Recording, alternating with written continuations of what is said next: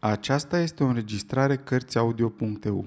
Pentru mai multe informații sau dacă dorești să te oferi voluntar, vizitează www.cărțiaudio.eu. Toate înregistrările Cărțiaudio.eu sunt din domeniul public. Rafael Sabatini Odiseea Capitanului Blood Capitolul 7 Pirații Domnul James Nuttall mergea cât putea de repede și fără să-i pese de căldură pe drumul de la Bridgetown spre plantația colonelului Bishop.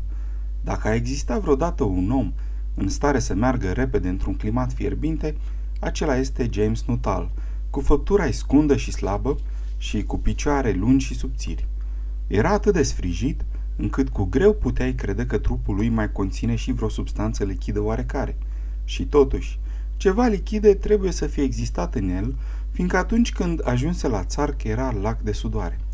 La intrarea în țarc, aproape că se ciocni cu supraveghetorul Kent, o brută bondoacă și cu picioare strâmbe, cu brațe de Hercule și cu fălci de bulldog. Îl caut pe doctorul Blood, zise Nutal, de-abia mai răsuflând. Ești ciudat de grăbit, mormăi Kent. Ce dracu s-a întâmplat, gemeni? Ce? Oh, nu, nu sunt însurat, domnule. E vorba de un vârd al meu. ce cu el? I s-a făcut rău, domnule. Nutal mințea cu promptitudine folosind ideea pe care însuși Kent o oferise. Doctorul este aici? Coliba lui e cea de colo, zise Kent, întinzând nepăsător mâna. Dacă nu-l găsești acolo, trebuie să fie în altă parte. Kent se îndepărtă. Era o bestie arțăgoasă și urâtă la vedere, care mai ușor mânuia biciul decât vorba. Nutal îl privi fericit cum pleacă, notându-și chiar și direcția în care o luase. Se repezi apoi în țarc, unde află spre disperarea lui că doctorul Blood nu era acolo. Un om cu mintea la cap s-ar fi așezat jos și ar fi așteptat, socotind că ăsta e cel mai sigur și mai rapid mijloc de a-și atinge scopul. Însă Nutal își pierduse cumpătul. Ieși în fugă din țarc, se opri câteva clipe neștiind încotro să o apuce, apoi se hotărâ să se îndrepte indiferent în ce parte, numai pe unde o luase Kent nu. Străbătu în goană câmpie arsă de soare și o porni spre plantația de trestie de zahăr, ce apărea masivă ca un meterez și scânteind ca aurul în lumina orbitoare a soarelui de iunie. Întinsele parcele de trestie de zahăr, aproape coaptă, erau despărțite prin poteci și pe una din ele Nutal zări câțiva sclavi la lucru. O luă pe acolo, îndreptându-se spre ei. Sclavii îl priviră prostește când trecu prin dreptul lor. Pit nu se afla printre ei și Nutal nu îndrăzni să întrebe unde este. Îl mai căută vreo jumătate de oră, când, urcând o potecă, când coborând pe alta. Un supraveghetor întâlnit în cale îl întrebă ce caută acolo. Răspunsul fu același. Îl caută pe doctorul Blood, fiindcă vărul lui s-a îmbolnăvit. Supraveghetorul îl pofti să se ducă la dracu și să o șteargă de pe plantație. Blood nu se afla acolo. Singurul loc unde putea fi găsit era în coliba lui din țarc.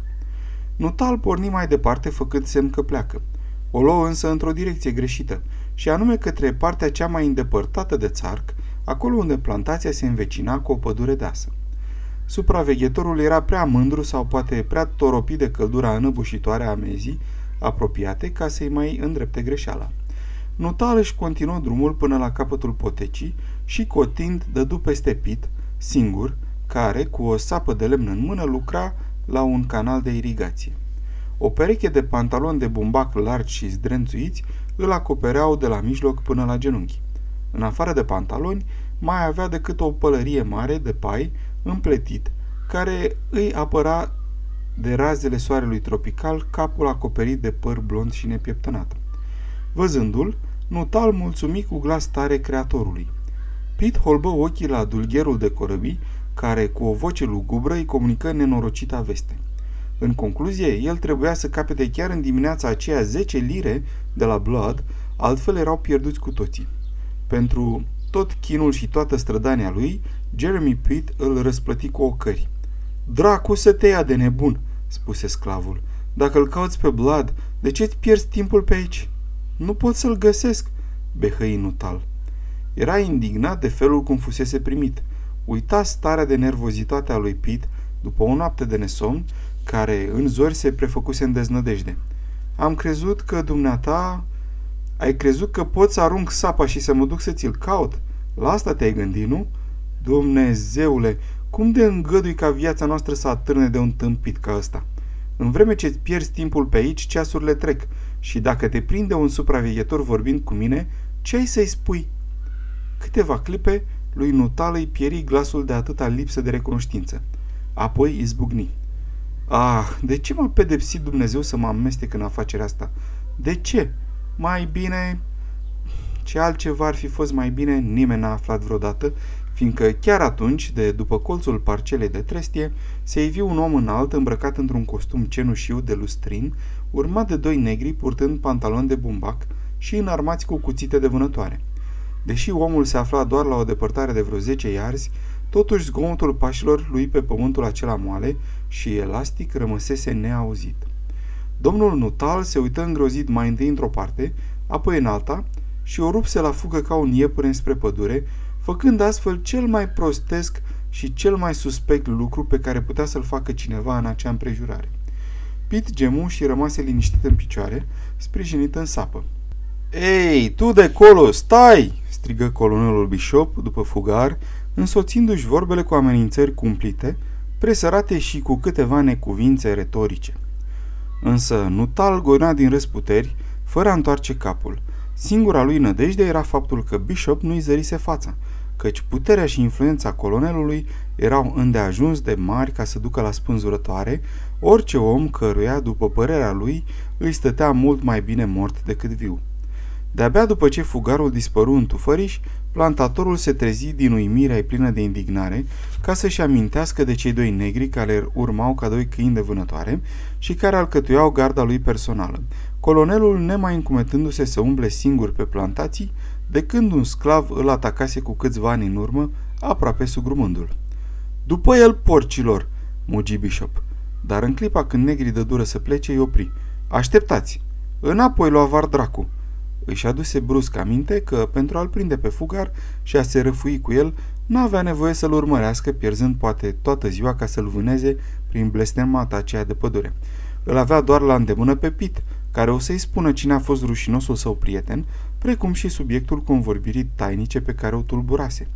Firește că Pit putea să se arate îndărătnic, cu atât mai rău pentru el.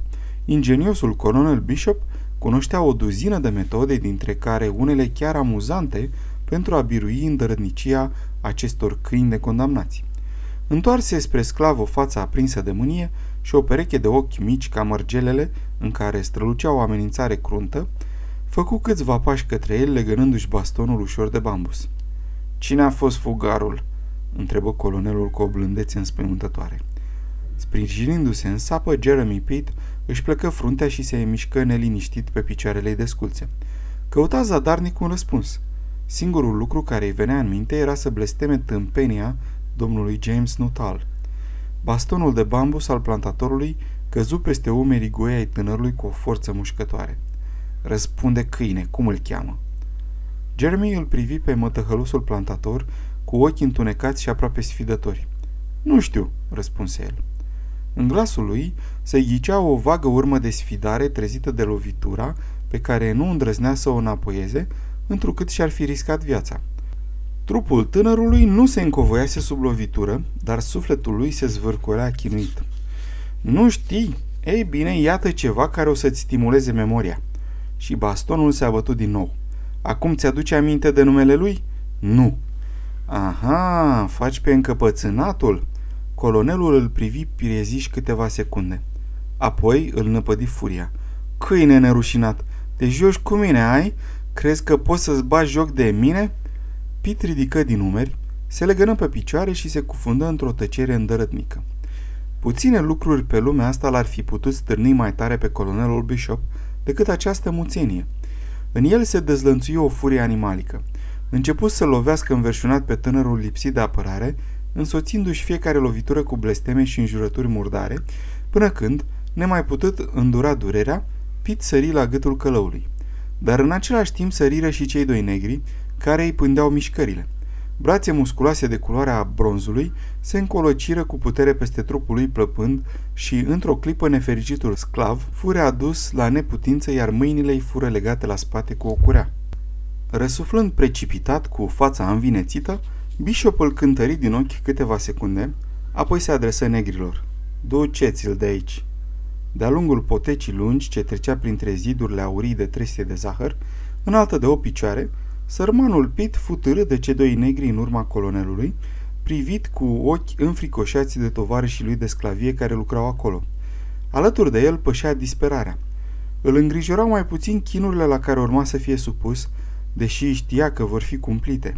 Ceea ce îl chinuia mai mult era convingerea că fuga atât de migălos pregătită din iadul acela de nedescris eșuase chiar în momentul hotărător. Ajunseră pe podișul verde de unde se îndreptară spre țarc și spre casa albă a supraveghetorului.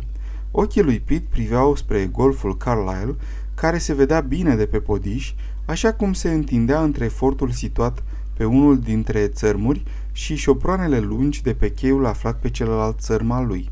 De-a lungul cheiului stăteau ancorate câteva embarcațiuni ușoare și Pete se surprinse întrebându-se care din ele era goeleta pe bordul căreia, cu un pic de noroc ar fi fost acum departe și în larg. Și privirea lui alunecă nenorocită pe întinsul mării.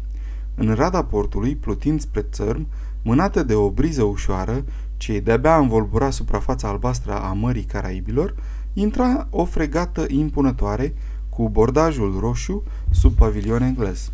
Colonelul Bishop se opri ca să o privească, adumbrindu-și ochii cu mâna lui grasă. Cu toate că briza era slabă, nava nu avea ridicată nicio altă velă decât vela principală a trinchetului. Toate celelalte pânze fusese răstrânse, lăsând să se vadă limpede liniile maestoase ale corpului corăbiei, de la puntea înaltă a pupei până la ciocul aurit al provei, care strălucea în lumina orbitoare a soarelui. Înaintarea lentă a vasului arăta că pilotul nu prea cunoștea acele ape, de aceea prefera să se strecoare cu precauție, sondând într-una adâncimea. La viteza cu care înainta, nava urma să aibă nevoie chiar de un ceas încheiat până să ancoreze în port. Și pe când colonelul privea corabia admirându-i poate frumusețea plină de grație, Pit fu împins în interiorul țarcului și legat de butucii înfipți acolo pentru pedepsirea sclavilor. Colonelul intră și el îndată după aceea, cu mersul său încet și legănat. Ca să înveți o javră răzvătită care își arată stăpânului colții cum să se poarte, trebuie să-i crestezi pielea. Asta a fost tot ce spuse înainte de a se apuca să o facă pe călăul. Faptul că vroia să îndeplinească el însuși treaba călăului cu propriile sale mâini, treabă pe care majoritatea bărbaților în situația lui ar fi încredințat-o din respect pentru propria lor persoană unui negru, arăta firea bestială a colonelului Bishop. Cu o plăcere menită să satisfacă parcă un instinct născut de cruzime, el începu să-și lovească victima în cap și peste umeri. Din cauza violenței cu care lovea, în curând bastonul îi se prefăcu în așchi. Dacă vă puteți închipui cum doare lovitura unui baston flexibil de bambus când este întreg, imaginați-vă ce efect ucigător are un asemenea baston când se despică în fâșii lungi și mlădioase, cu muchii ascuțite ca o lamă de cuțit.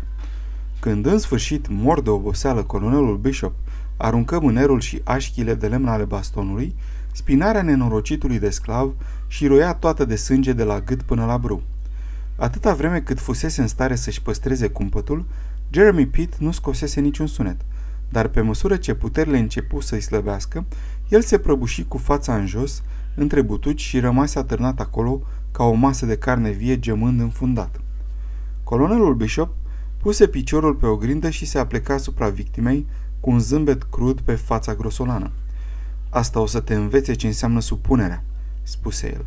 Și acum, pentru prietenul tău fugar, vei sta aici fără mâncare și fără apă.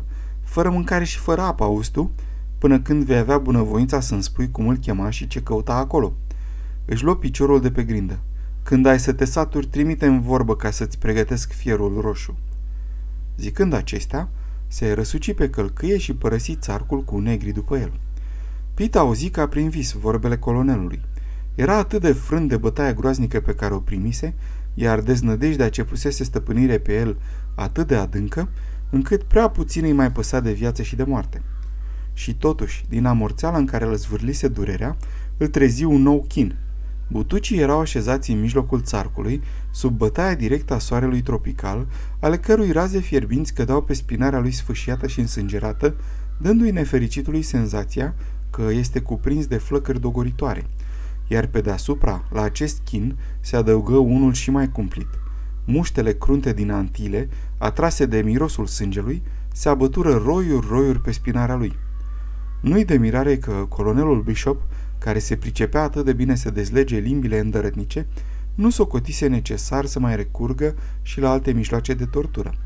Cu toată cruzimea lui diabolică, el n-ar fi putut să născocească o tortură mai înfiorătoare, cu neputință de îndurat, decât tortura pe care însăși natura o oferea unui om în situația lui Pit.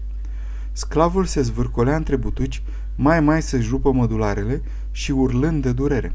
În această stare îl găsi Peter Blood, care, în mintea tulburată a lui Pit, se ivi ca picat din senin. Domnul Blood avea în mână o foaie mare de palmier. După ce alungă cu ea muștele ce devorau spinarea lui Jeremy, legă frunza de gâtul tânărului ca să-l apere de alte atacuri ale insectelor și de razele soarelui. După aceea, așezându-se lângă el, sprijini capul nenorocitului pe umărul său și îi spălă fața cu apă rece dintr-o căniță. Pit se înfioră și gemu, trăgând cu nesaț aer în piept. Apă, suspină el, apă pentru numele lui Dumnezeu. Cănița fu dusă la buzele tremurătoare. Pit băul acum și cu zgomot și nu încetă să bea până când nu sorbi ultima picătură. Răcorit și înviorat încep, încercă să se ridice. Spatele meu!" țipă el. În ochii domnului Blood străluci o licărire neobișnuită. Își ținea buzele strânse, dar când deschise gura să vorbească, glasul lui sună calm și hotărât. Liniștește-te. Fiecare lucru la timpul lui. Spatele nu-ți mai e în primejde pentru moment, căci te-am acoperit. Aștept să-mi spui ce s-a întâmplat. Crezi că ne putem lipsi tocmai acum de un navigator, de te apuci să-l provoci pe bestia asta de Bishop, care era gata-gata să te omoare?" Pit se ridică și gemu din nou. De data asta chinul sălășluia în sufletul lui, nu în trup. Cred că nu o să mai fie nevoie de un navigator, Peter. Ce vrei să zici? strigă domnul Blood. Pit îi povesti totul cât mai pe scurt, cu vorbe șovăitoare și respirând a nevoie. Trebuie să putrezesc aici dacă nu-i spun cine a fost omul cu care am stat de vorbă. Domnul Blood se ridică în picioare mărâind. Lua la dracu de negustor mărșav de sclavi, o cără el. Și totuși trebuie să reușim, la dracu cu nutal, indiferent dacă depune sau nu garanția, dacă dă lămuriri sau nu, goeleta rămâne. Plecăm, iar tu o să vii cu noi. Visezi, Peter, îngăiemă prizonierul. De data asta nu plecăm. Chiar dacă nu tal strâns cu ușa nu o să divulge planul și o să scăpăm de fierul roșu pus în frunte. Funcționarii tot or să confiște goeleta, fiindcă nu s-a plătit garanția.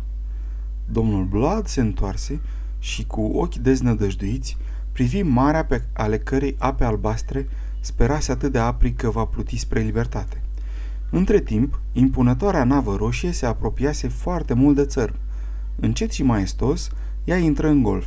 De la chei și plecară una sau două bărci ca să o întâmpine. Din locul unde se afla, domnul Blood vedea cum strălucesc tunurile de alamă instalate la prova și putea dezluși silueta unui marinar sprijinit de școtele de la babord ale trinchetei, aplecându-se ca să zvârle sonda. O voce mânioasă îl trezi din aceste gânduri triste. Ce dracului face aici?" Colonelul Bishop intra cu pași mari în țarc, urmat ca de obicei de negrii lui. Domnul Blood se întoarse să-l privească și pe fața lui Oacheșe, care în timpul șederii pe insulă devenise brumă aurie, ca a indienilor metiși, se așeză o mască. Ce fac?" întrebă el amabil. După cum vedeți, îmi fac datoria." Înaintând furios, colonelul observă două lucruri. Cănița goală de pe scaunul de lângă prizonier și frunza de palmier care acoperea spatele. Ai îndrăznit să faci asta?" Vinele de pe frunte îi se umflară ca niște frânghii. Firește că da. Vocea lui Blood trăda o ușoară mirare. Am spus să nu îi se dea nici de mâncat, nici de băut până n-am să ordon eu. Se prea poate. Eu însă nu v-am auzit. Nu m-ai auzit?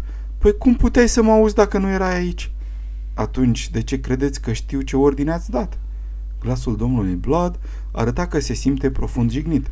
Singurul lucru pe care l-am știut a fost că unul din sclavii dumneavoastră este torturat de soare și de muște. Și atunci mi-am zis, sclavul ăsta e unul din sclavii colonelului, iar eu sunt medicul colonelului, așa că este de datoria mea să mă îngrijesc de proprietatea colonelului. I-am dat deci individului o lingură de apă și i-am acoperit spatele ca să nu-l ardă soarele. N-am avut dreptate să procedez așa? Dreptate! Colonelul aproape că își pierduse glasul. Liniștiți-vă, liniștiți-vă, îl imploră domnul Blood. O să faceți un atac de apoplexie dacă vă înfuriați în halul ăsta. Plantatorul îl îmbrânci în jurândul și, înaintând câțiva pași, smulse frunza de palmier de pe spatele captivului.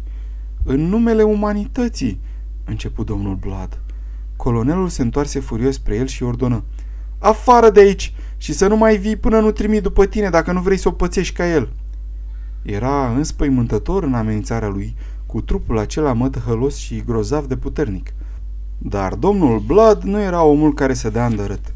Sub privirea fixă a ochilor săi albaștri, ce luceau nespus de ciudat pe fața smeadă, ca niște safire palide încrustate în aramă, colonelului îi fulgeră prin minte că nemernicul începuse să se obrăznicească în ultima vreme și că asemenea atitudine trebuia pedepsită imediat. Domnul Blood continuă să vorbească pe un ton insistent, dar calm. În numele umanității, repetă el, sau îmi permiteți să fac tot ce îmi stă în putință ca să alin suferințele acestui om, sau vă jur că mă lepăd pe loc de toate obligațiile mele de medic și al dracului să fiu dacă mă mai ocup vreodată de vreun bolnav în insula asta păcătoasă.